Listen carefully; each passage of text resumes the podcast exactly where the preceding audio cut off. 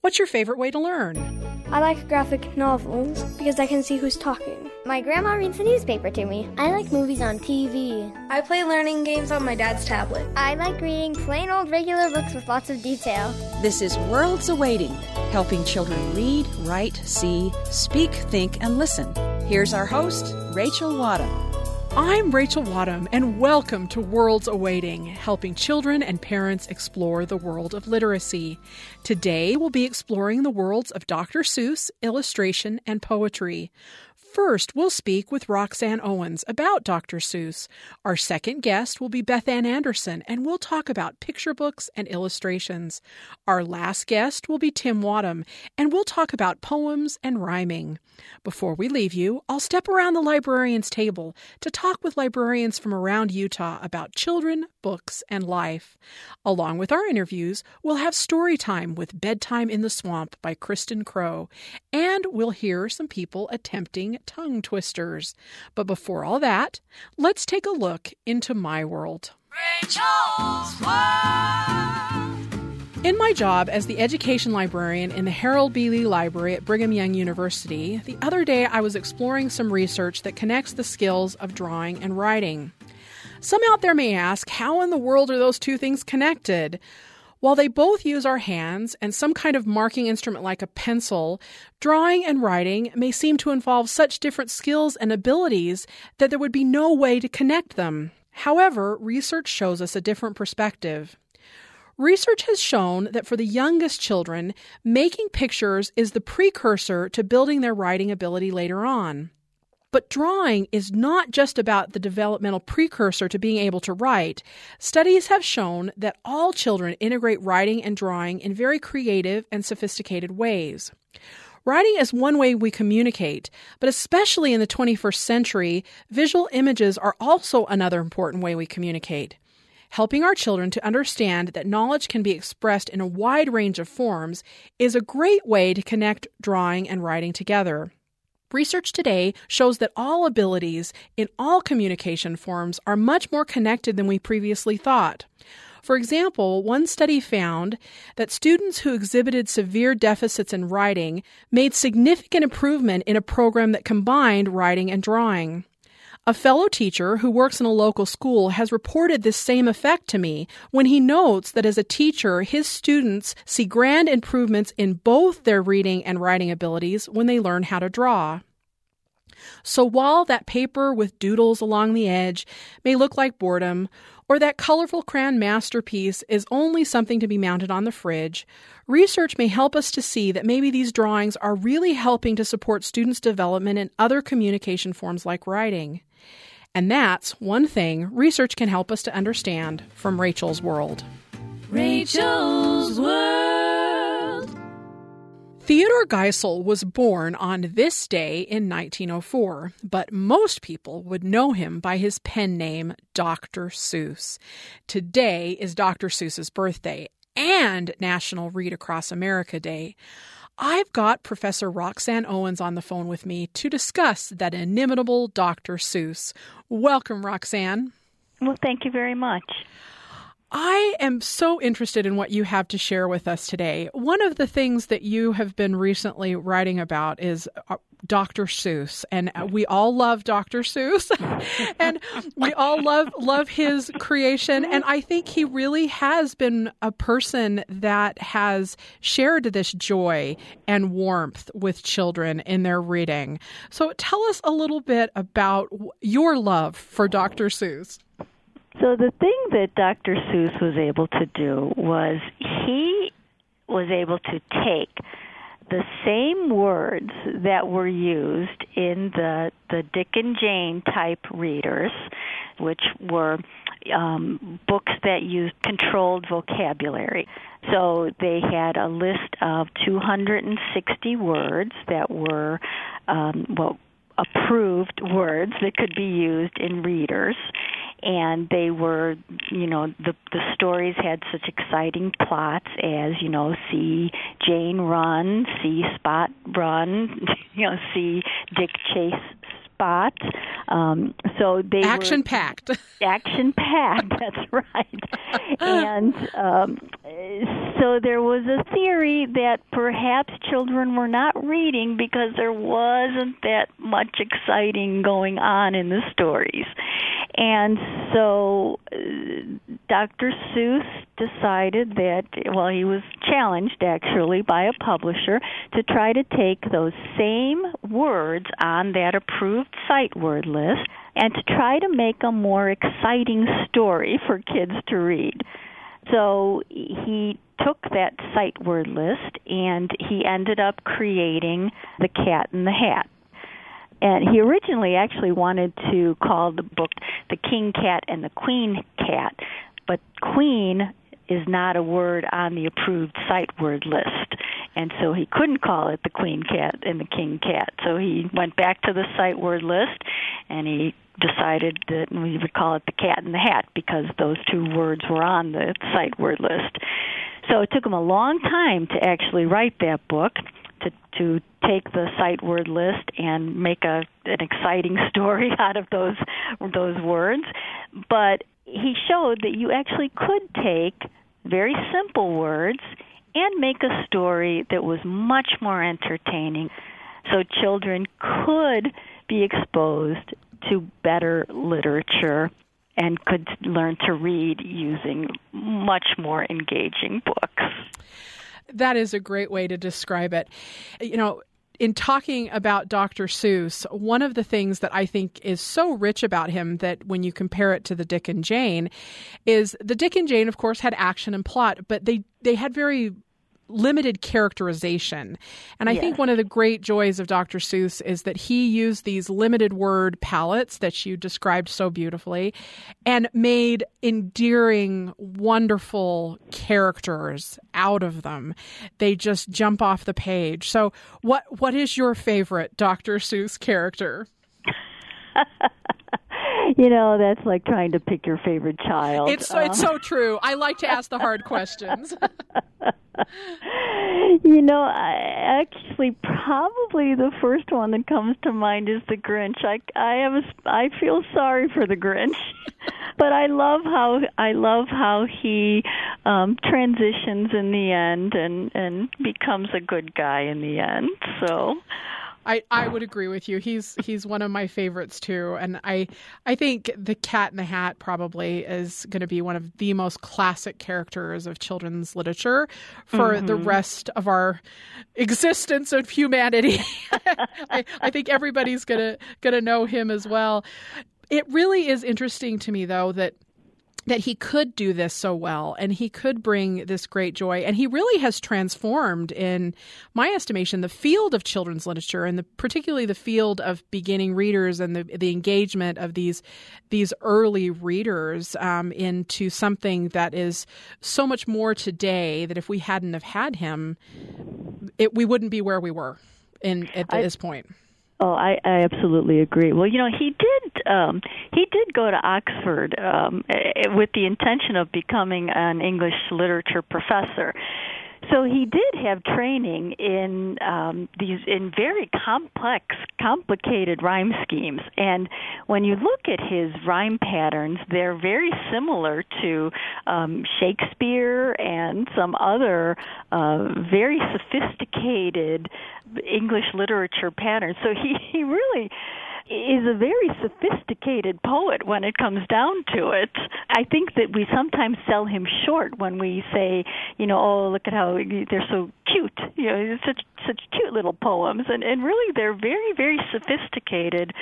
It's sophisticated literature and many of his stories also are political commentaries in, in many ways. Um, you know, you look at things like Yertle the Turtle and very similar story similarities to Hitler when you look at them. So uh, the Butter Battle book is a very similar story to the Cold the Cold War. So uh, there's a lot of meat in his stories he certainly was very politically aware um, and mm-hmm. and definitely had things to say that he wanted to say even some things that he said that we today would look back on and think oh that was a little bit out of line or something that oh, we would yes. not find acceptable today yes. but the times that he lived in and the the capability that he was to make this commentary and and to make it in such an accessible way at multiple levels to me just denotes a sense of genius that that I don't think um,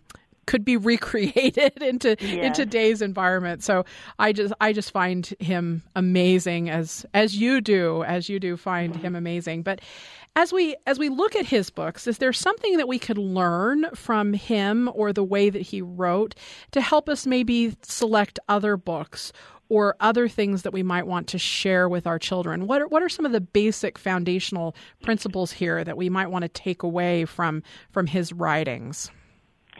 I really appreciate his um, the rhyme pattern the, the rhyme patterns I appreciate.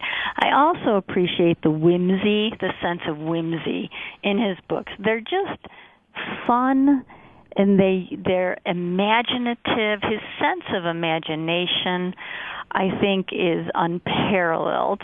Um, just the the crazy uh, characters in them, the crazy things they do uh, just you just can't help but laugh.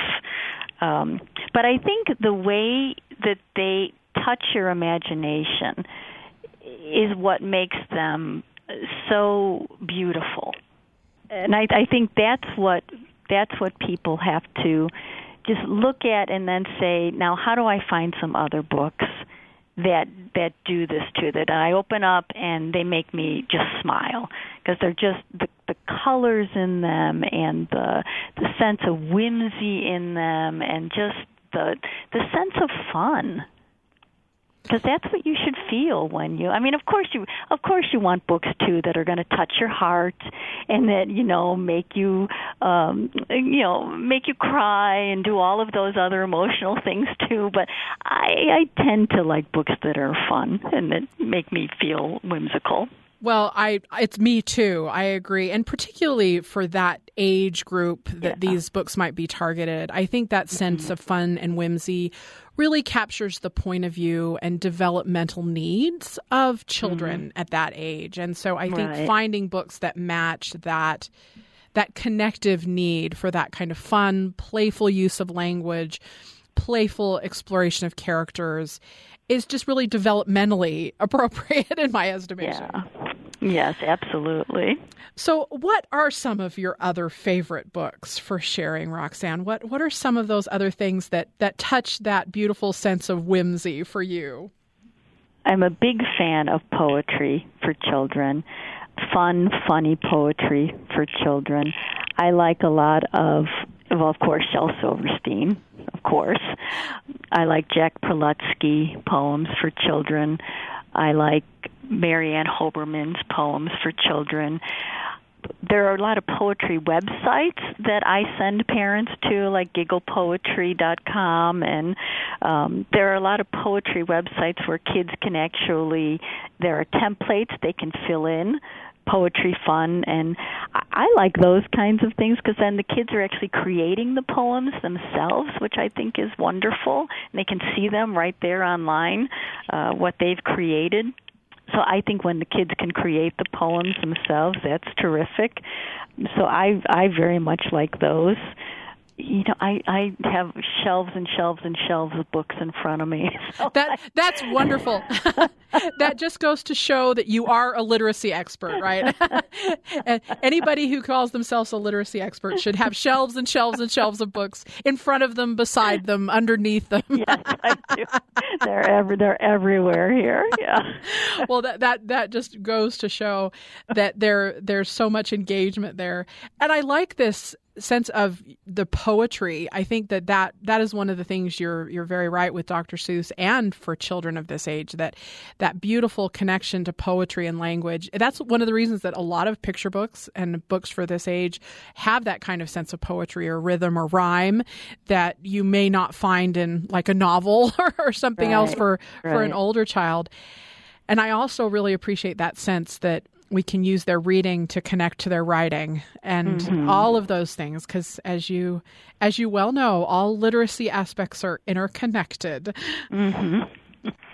yeah and a lot of you know sometimes kids just get overwhelmed by too many words on a page also and if you can find like nice little short poems sometimes that that helps some kids who are starting to feel a little overwhelmed by uh that's a lot of there's a lot of text on that page. So that's another reason sometimes the poetry is a good way to go that is a really wonderful recommendation because it can get overwhelming, particularly as you get a little more independent in your reading. Mm-hmm. Sometimes it's the, the layout and the words on the page that can that can be of a struggle. Mm-hmm. Well, Roxanne, this has been such a wonderful visit. I appreciate you sharing your love of Dr. Seuss and your love of poetry and your love of words with us today. It has been just an honor to speak with you. Well, thank you so much. I've enjoyed speaking with you. Roxanne Owens is a professor of elementary reading at DePaul University. Now it's time for Story Time with Bedtime in the Swamp by Kristyn Crow. I was sitting by a swamp just a hummin' a tune with the fireflies dancing neath the fat gold moon when off in the distance was a splashin' sound. So I stood on my tippy toes and looked around. I heard splish splash rumba rumba bim bam boom. A splish splash rumba rumba bim bam boom. Well, my hands were a shakin' and my heartbeat raced as I leapt through the marshes and a monster chased. When it followed behind me in the sludgy slime, it was rockin' and a swayin' the entire time. It went splish splash rumba rumba bim bam boom, splish splash rumba rumba bim bam boom. So I hid in the branches of a willow tree, and I saw my kid sister staring up at me. She said, Ma said to fetch you 'cause it's time for bed. But sis, there's a monster in the swamp, I said. We heard splish splash rumba rumba bim bam boom, splish splash rumba rumba bim bam boom. Then out crept a shadow from the swampy place. We were scared till we saw our older brother's face. He said, Ma said to fetch you 'cause it's time for bed. Quick, hide! There's a monster in the swamp, we said. We heard splish, splash, rumba, rumba, bim, bam, boom! Splish, splash, rumba, rumba, bim, bam, boom! Well, we looked for the monster, wondering where he went, till we spied our two cousins that our ma had sent, saying, We came to fetch you 'cause it's time for bed. Watch out! There's a monster in the swamp, we said. We heard splish splash, rumba rumba, bim bam boom. Splish splash, rumba rumba, bim bam boom. So we all sat and shivered neath the fat gold moon and the crickets were chirpin', and the catfish were slurpin', and the frogs were a croakin', and our feet were a soakin', and the tree was a stoopin', and my eyelids were a droopin'. And we all clung together, full of dread and fear. I said, Hey, do you think we'll spend all night up here? And then we heard Splish, splash, rumba, rumba, bim, bam, boom. Splish, splash, rumba, rumba, bim, bam, boom. And out sprang the monster that had made us scared with its big feet a stompin' and its sharp teeth bared. I yelled, Help! It's the creature from the Black Lagoon! But just when we thought we faced a certain doom, we heard splish splash rumba rumba bim bam boom. Splish splash rumba rumba bim bam boom. Then out of the darkness stomped my dear old ma. She burst through the cattails and she cried, Aha! I've been trying to get you children home to bed, and I find you a hiding in this tree instead. And we went, Crunch, crash, tumble, tumble, split, splat, sploom. Crunch, crash, tumble, tumble, split, splat, sploom. Well, Ma looked over us, saying, No one's hurt, but I don't think I've ever seen so much dirt. Now, all of you go and get washed up for bed. And that goes for your new playmate, too she said. So he went splish splash rumba rumba bim bam boom, and we went splish splash rumba rumba bim bam boom. I went splish splash, rumba rumba, bim bam, boom.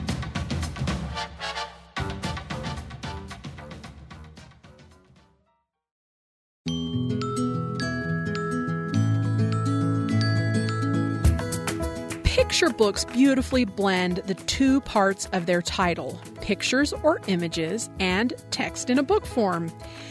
But how does an illustrator really put those two together? Today, I've got illustrator Beth Ann Anderson in the studio with me. Welcome, Beth Ann. Thank you. Beth Ann, you are an artist and you do picture books and other illustrations for books, but you're also a teacher here at the university. So let's kind of talk from both ends of that spectrum a little bit about this wonderful issue of how illustrations support text in a story and what the role of each of them are. So let's start out with this kind of question of when you think about illustration, what is the role of an illustration in a book? What what role does it play? Yeah, great question. And um, there's a couple things in a picture book. I think the pictures drive the story. You can almost tell the story from the pictures. For example, if you're a famous book, Where the Wild Things Are, you know, there's a lot of pages, there's no type on at all. And you just move you know, and let the wild rumpus begin. And you just turn the page. And, you know, there's no text. So the pictures are driving it. In a book like Treasure Island, where you have someone like N.C. Wyeth illustrating, then you have where his pictures, you would just read, read, read, read till you got to one of the pictures. And N.C. Wyeth said something interesting. He tries to illustrate something that isn't in the text. For example, in Treasure Island, when the main character says goodbye to his mother, you know, it says, and then he left. Well, in the picture, he has the boy turning and walking away and the mother crying. That's not in the text at all. But so he would try to find what was in between the lines in the story and illustrate them. Other illustrators try to do exactly what the text says. And somewhere, you know, some are successful, some not successful. So it's kind of an individual story thing. So let's let's go along that line. This interest this really interests me. This sense of some are successful and some are not successful. So what are those things that are successful? How would you characterize success? in illustrate I mean even from your own perspective if you were illustrating a picture book what would you feel would be a success well can I, can I give you a big success yes okay I think the Sistine Chapel was an illustrative problem. Uh, Michelangelo had a problem. He was to do scenes from Genesis, and uh, a success when he did uh, God breathing life into Adam. It, it's a famous piece, the two hands are touching. But if you read the text, which is the Bible, it would be uh, God breathed life into Adam. It would almost be a CPR kind of um, illustration if you followed the text. But if you do it to feels right, there he had just the touching, you know, totally different than the text. So I would call that successful. It worked really well. So it's almost two stories that conceptually turn into one story and feels right. And it's it's a very tender balance to get. And you've looked at children's books enough that when you see that one picture that just kind of says it all and you kind of melt like, I'm so glad I bought this book. gets you to the bookstore again. it's so true. You know? It's so true. Yeah. I, I love that sense of it's solving a problem. Yeah. Because I think oftentimes we don't equate those two things with art or illustration. I think sometimes we think of it kind of abstractly, but really when an illustrator is looking at a text or looking at this, what they're doing is trying to solve problems. That is exactly what we think. In the design department, we were coming up with. Uh, Um, an overall statement for the design department and one thing that everyone photography graphic design illustration animation agreed on we are problem solvers and so when you illustrate you're given an assignment or a problem that you need to solve visually. And that's really hard to do when it comes to a story. You kind of have to study the story and come up with some kind of a system to look at the story differently. I, I love this sense of you know having to kind of visually see it and approach it from a visual perspective. So how do you go about kind of developing that visual problem solving that you would teach students? How do how do you get your brain around that? Because not all people think that way. Right. Yeah. Well not all artists sometimes. Um, what i do is i'll give a problem in class you need to solve this problem be it you know a quick three sec uh, three sections of a story or a paragraph or something, whatever the problem is, I hand it to them. And then they come up with something and we put it up on the board in a critique. And then I will say, What were you trying to do? Well, I wanted this dramatic moment to happen between these two characters. Well, sometimes their image are two characters not even looking at each other. And I go, okay, so that's what you wanted. This is what's happening in your picture. So they kind of have to come face to face. Did I do that? What I wanted to and what I ended up with. And there's sometimes big gaps, you know. So then you, they have to redo it and use color and line and design to get what they wanted. So I I love that sense of, you know, this was really solving problems, but then once the once you think you've solved the problem, there's this process of editing and rethinking things and and it's not just about, oh, this flew out on the page and it's beautiful and, and focused. You really have to do this kind of restructuring. So how do you do that as an artist? How do you have that critical eye, particularly for your own for your own work? well, uh, you know, I don't know if you ever have enough I, I mean, you're always hard on yourself um, as an artist. I don't know of, of an artist that isn't, oh my gosh, you know, did this work?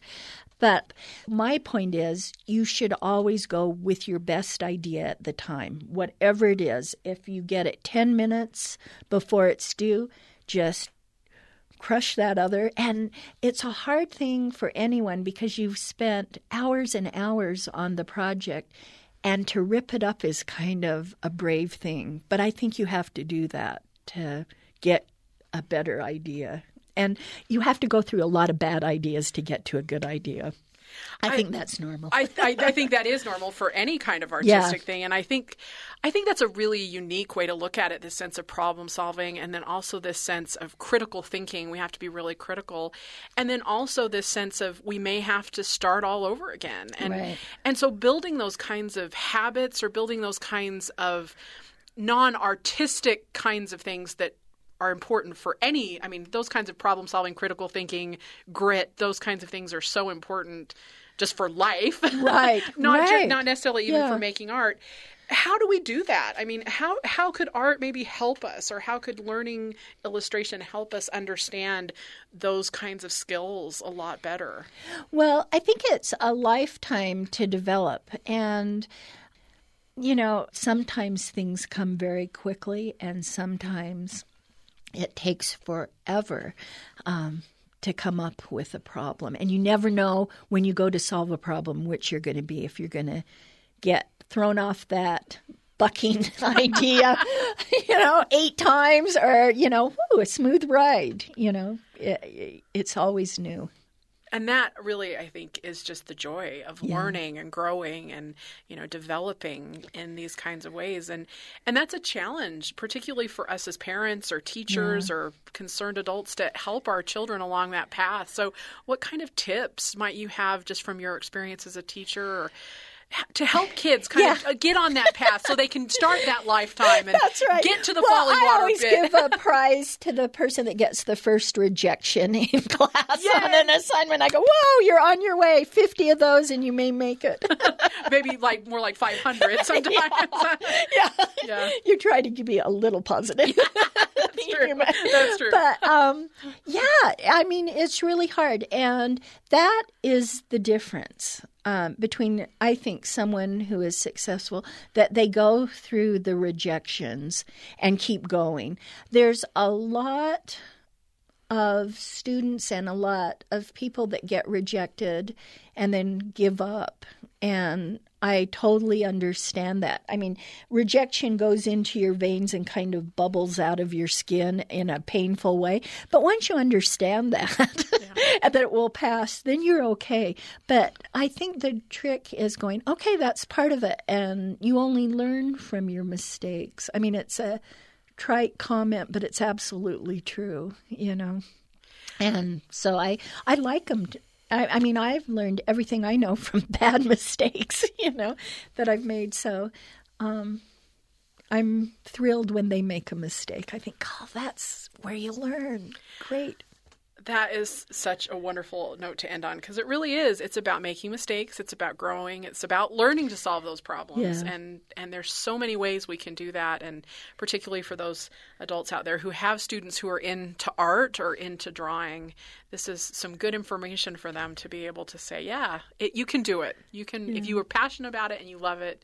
You can make it, Right. even after 50 rejections. That's right. oh, that's wonderful. Thank you so much for sharing your insights with us today, Beth Ann. Thanks, Rachel. Beth Ann Anderson is an illustrator of some of the most beautiful picture books. Now, we've sent our student production assistant, Natalie Anderson, to ask people to attempt some tricky tongue twisters. Let's take a listen. In honor of Dr. Seuss's 115th birthday, I've collected some tongue twisters. Do our radio staff members have delicate diction, or will this be a tongue twister train wreck worthy of the Seussical wordsmith? Start with an easy one. She sells seashells by the seashore. She sells seashells by the shore. She sells seashells by the seashore. She sells seashells by the seashore. She sells seashells by the seashore. She sells seashells by the seashore. How can a clam cram in a clean cream can? How can a clam cram in a clean cream can? How can a clam cram in a clean cream can? Clean cream can. Wow. How can a clam cram in a clean cream can? How can a clam cram in a clean cream can? How can I clam cram in a clean cream can? You know New York, you need New York, you know you need unique New York. Unique New York. You know New York, you need New York, you know you need unique New York. You know New York, you need New York. You know you need unique New, New York. Oh wow, unique New York. You know New York. You need New York. You know you need unique. You know New York. New York. You know New York, you need New York. You know you need unique New York. You know New York, you need New York. You knows, you know you need unique New York. I wish to wash my Irish wristwatch. My Irish wristwatch. I wish to wash my Irish wish wristwatch. Dang it. I wish to wash my Irish wristwatch. I wish to wash my Irish Irish wristwatch. This is hard. I wish to wash my Irish wristwatch. I wish to wash my Irish wristwatch. Betty Botter bought some butter, but she said the butter's bitter. If I put it in my batter, it will make my batter bitter. But a bit of better butter will make my batter better, so 'twas better. Betty Botter bought a bit of better bu- butter. Oh wow. Betty Botter bought some butter, but she said the butter's bitter. If I put it in my batter, it will make my batter bitter. But a bit of better butter will make my batter better. So it was better Betty Botter bought a bit of better butter. Betty Botter bought some butter, but she said the butter's bitter. If I put it in my butter, it will make my butter bitter. But a bit of better butter will make my butter better, so turns better Betty Botter bought a bit of better butter. Betty Bodler bought some butter, but she said the butter bitter. She said the butter's bitter. If I put it in my batter, it will make my batter bitter. But a bit of better batter will make it better better. so it was better. Betty Botter bought a bit of better butter. Betty Botter bought some butter, but she said the butter butter's bitter. If I put it in my batter, it will make my batter bitter. But a bit of better butter will make my batter better. So 'twas better. Betty bought her bought a bit of better butter. Betty bought her bought some butter, but she said the butter's bitter. If I put it if I put it in my batter, it will make my batter bitter. But if but if a bit of bitter butter will make my batter better, so 'twas better Betty bought her bought a bit bit of better butter. Holy. That's hard.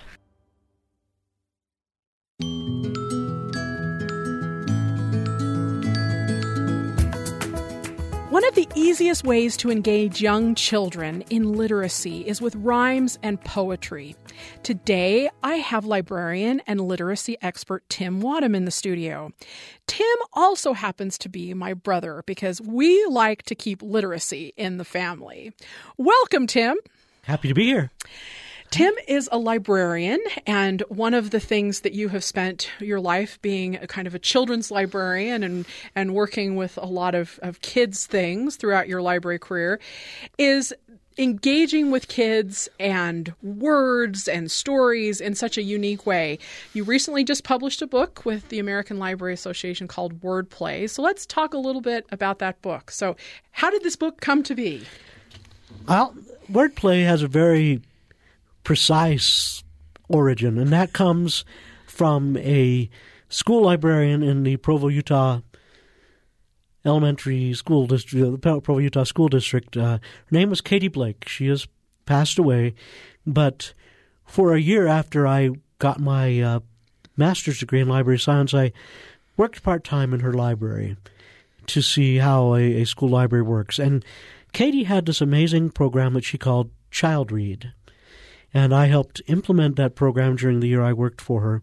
She had a Kiva area in her library, and so it, it, was all the classes could come in, and classes did come in at least once a week. And Katie had developed a program by which she was able to teach children the joy of language and words, um, and it was a very elegant program, very simple. And what what she did was she had these large pages, I guess you call them, the huge, gigantic post-it notes that everyone can can see. And she had written poems on these post-it notes, and so every the first thing that the kids did when they came in was to read the poem out loud together, choral reading of poetry. And I saw during the year I worked for her how just that created such a strong sense of language and how much the kids progressed in their literacy and they loved the poems. They loved the way they sounded, and that was so. She would do several poems, and they would read them out loud together. That was the way it started, and then the other the other part of wordplay, well, child read as she called it then, was that uh, she was trying to teach children literature in a school library setting. She was trying to teach them the genres of literature: fantasy, realistic fiction, contemporary fiction, historical fiction. She was trying to teach them all these genres and introduce them to the best of literature. So after the choral poetry reading, she would typically read a chapter or something out loud to the kids. And then she would uh, also have activities directly based on the book. And I, I was truly inspired by this program and, and by seeing the growth in kids, how you could literally see them reading better, having larger vocabularies as they went through this program. And so, knowing that I wasn't going to go the direction of school librarianship, I was thinking about how could I do what she did in a public library setting where I don't have the captive audience, because she was doing this on very. She had all the classes, all grade levels coming in once a week, so she was covering the whole, all the bases, you know, K through six. And the answer to that came when I was approached by one of the school librarians from a school across the street from my library. And she said, We just got some money and we need to have an after school literacy enrichment program for our kids. Can you do a program for us? We'll bring them over twice a week after school. I said, Yes. I, can, I know just the program. I know just the program. And so I began to adapt Katie's child read program for my public library setting. And you have to understand, tying this back in with my book, that the book Wordplay, this book of mine is basically poems and uh, activity ideas and books that would be suitable for reading out loud, and how you can replicate this particular program in a public library setting and also even in a school library setting or in a homeschool setting. And I think that's important to remember that this this kind of thing doesn't just have to be with libraries. It Right. could be in homes or it could be, you know, if you have maybe a community group that you work with. I know locally we have a lot of community groups that work with these kinds of literacies, uh, boys and girls clubs Yes. or or things like that. This this program could apply there. So tell us maybe one of these stories that you're thinking about about what did you see? How did you see these kids improve in Texas when you implemented the program? Um, the first thing that I saw was the fact that uh, they were able to relate to stories and understand what was going on and really connect with the stories. And I especially remember reading out loud to them uh, a book by Sid Fleischman, The Whipping Boy, which Wonderful won the. Newbery Award. And I suggest I told the school librarian said I wanted to read this aloud to the kids. That's a short book, and I chose short books where we could read a chapter at a time and finish, you know, in four to six weeks, you know, two times a a week. And the librarian said, I don't want you to read that book to them because they can't understand a book set in this quasi medieval setting. It'll mean nothing to these kids from the projects. But I, I, I forged ahead and read The Whipping Boy to these kids, and it turned out to be their favorite book. And they related to it because they could understand, even being from the projects, the basic theme of the book, which was it's terrible to get punished for something that you didn't do. They know what it feels like to get punished for something you didn't do. And I think that that's a wonderful thing to remember that books can speak to us sometimes even even better when they're kind of out of our own context and being able to just engage with the words and the story helps us see ourselves and the world around us in really fundamentally transformative ways. Absolutely, and see that's the thing is that, that we learned that that the kids could see themselves even in in a book that was far removed from their day to day reality. And so that that was a terrific experience, and that that's one story. Another story is that when these kids are impacted by literature, it stays with them because I was with uh, the library in Texas for 14 years, and this was my very first experience at the very beginning of that career. At the very end of that, the last year I worked there, an adult male walked into the a different library. I was at a different branch library at that time, but he walked in and he saw me. His eyes went wide. He says, "You read to us back in West Dallas. You read stories to us." And he was reading to his own kids now, and that was amazing to me. And of course, it made me feel really, really old. that a kid that I had worked with 14 years ago was now adult and had their own kids. But that made me realize that that experience and that program had a lot of potential power to uh, really expose kids to to literature. I love that story because it just shows how long the impact was. So 14 years later, there was still an impact. And not only did it impact him, it was now impacting his own children. Yeah, and yes, absolutely. And I think that, that that's one of the amazing parts of this. One of the things I love about this program is that connections that we make between literature. And I think the sense of its poems and books and novels and picture books and all of these kinds of things all at once, that's something that's really quite easy for parents to do in their own life. So how how would you recommend parents go about that about connecting books with other kinds of forms of literature or maybe even experiences or other things that they're living in their lives. See, that's that's the thing is is you have to connect with stories, connect stories with real life. Is what I mean. And I love that because really that is what makes stories so powerful is when we make connections. A story in isolation doesn't change us, but a story connected to something else is what changes us. And that's why why it's so important that all of the activities that you do that are ba- be based directly on the book. And in wordplay, I have several examples and specific activities that tie in directly with the book.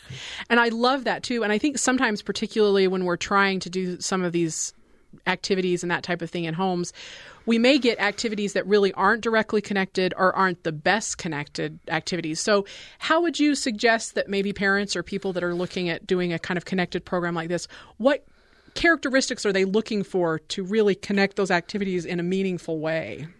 Well, they're looking for something. They're they're using the book as material for ideas for activities. What does this book suggest to me, and how could I create an activity using this book? And uh, for example, most recently we did uh, the uh, Hugo the Hugo Cabret book, and I did a program with the Hugo Cabret book where I had these kids coming in after school once a week, and we did a number of activities directly from the book. We watched movies that the book talks about, including the George Méliès film, The Trip to Mars. We had an artist come in and teach them how to draw like Brian Selznick with cross hatching. And uh, we also had them tell their own stories in pictures. We used, you know, photographing different scenes and then putting the pictures together to tell a story, just as Selznick does with his pictures. So it's all just things suggested by the book. And that's easy to do, to take the book and just what does it show us what are things there how does that connect to other things in the world mm-hmm. and making those connections actually becomes quite easy when you when you think of it that way and connecting that and there there's all kinds of things i know that uh, we've done all kinds of things like that where we read the book and then we we do activities or you know watch a movie related to the book or mm. eat a food that's in the book or something like that that's yes. easily executable in the home well, thank you so much, Tim, for your time today and helping introduce this wonderful world of book connections and how we can take so many things and extend out our world of literacy for our children. Thank you. Tim Wadham is my brother, but he is also an author and librarian. Now it's time for me to join with other librarians around the librarian's table to talk about children, books, and life. Today I'm talking with Joe Everett and Marissa Bischoff about creating a family narrative.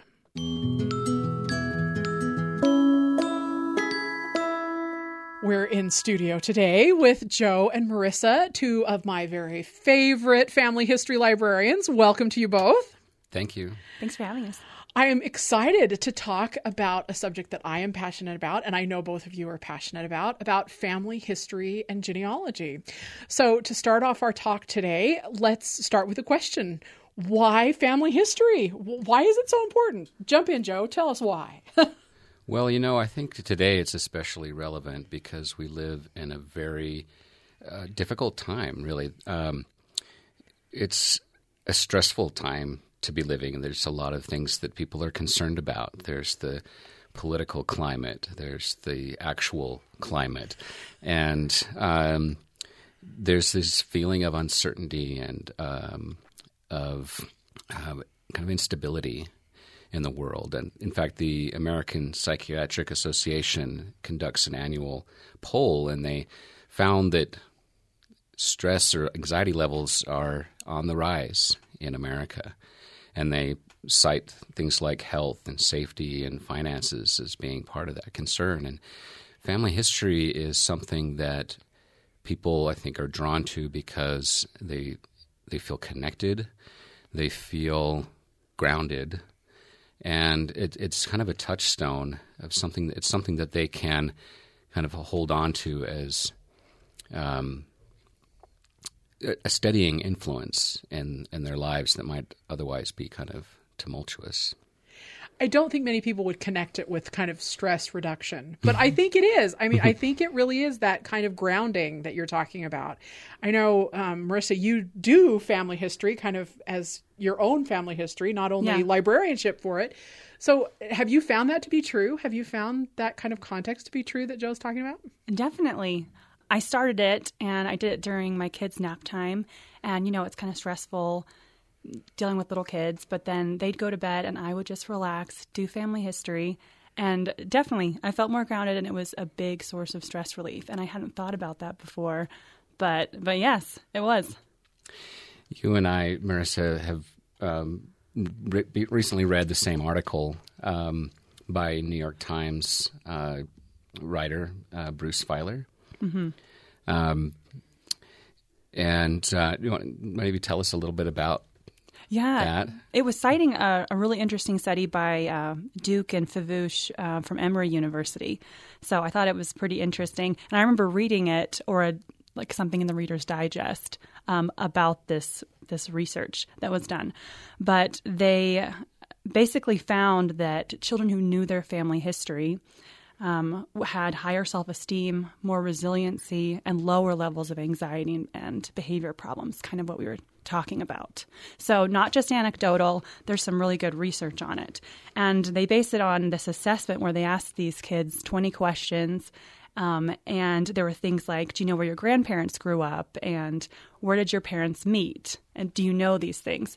And and if they did, um, or they knew a greater percentage of them, they had, you know, higher resiliency. They did a, a series of psychological tests, kind of your standard psychological tests, and they found that the kids that uh, could answer those questions at a higher, a higher percentage of those questions, um, you know, demonstrated, you know, more. Um, they had a higher uh, indicators of you know good psychological health. That is and, That is yeah. so cool. That that is really foundationally cool. And I think some of those questions will surprise people, right? Because I think sometimes when people traditionally think of family history or genealogy, they think of you know kind of the dry stuff, the the names and the dates, and this is more kind of personal information. So is how do you perceive that difference? I mean, particularly when we talk about engaging with family history with kids, what is that difference between just doing, you know, they were born here and they died here and and where your parents met and these more kind of story based things, I guess? Right. You know, I think typically when we say genealogy or family history, we picture, you know, research at a microfilm reader or pouring through dusty books. We And- certainly do in the library. That's Yeah. Right. important. and you know, as a genealogist myself, I love microfilm and dusty books, but um, I think that it's really more, and, and for me too, it's more about the stories, uh, uh, bringing these ancestors to life, um, finding a connection to them, a real personal connection to them, and so I really that's in these in these studies, you know, that's really what it's about. Is about the stories. Um, one of the things that the author said was that the single most important thing you can do for your family is to develop a strong family narrative. And a, a family narrative, there's kind of three types of family narratives that are common. One is, you know, kind of the rags to riches. We came here with nothing and we built up, you know, uh, we made something of ourselves. And then there's the we used to have everything and now we have nothing. And then the third story is kind of more the up and down, you know, where um, here's some good things that happen in our family, but here's some also difficult and tragic things that are happen in our family, and here's how we worked through them. And that third narrative is really one that's kind of the most common, and it's also um, one that is kind of the most impactful and helpful for people to be able to see that okay, I can get through this because my ancestors were able to get through it. that intergenerational connectivity, I just think is sums up family history really in its very foundational way and makes it so much more important than I think some people give it credit for, which which I think is really cool, particularly for our children and youth in this day and age, like you're talking about, Joe. I think mm-hmm. that's great.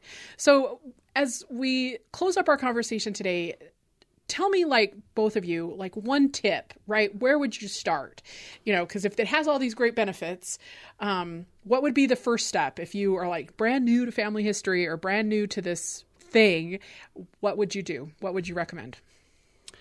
Well, I think that a really great place to start actually is with yourself, or with if you're a parent with with a child, starting with themselves. You know, having conversations like, um, you know, they may wonder, what was it like the day I was born? You know, um, how much did I weigh, and how what time of day was I born, and where were you living at the time, and and things like that, and then broadening that out to um, mom and dad sharing stories about where they were born, where they came from, how they met, and things like that. So it doesn't have to be research. It doesn't have to be in the 1500s, eight generations back. You know, it can begin with just your family unit and recalling the stories that you have, and then um, sharing, taking that a step further back, you know, to the next generation, kind of a step at a time.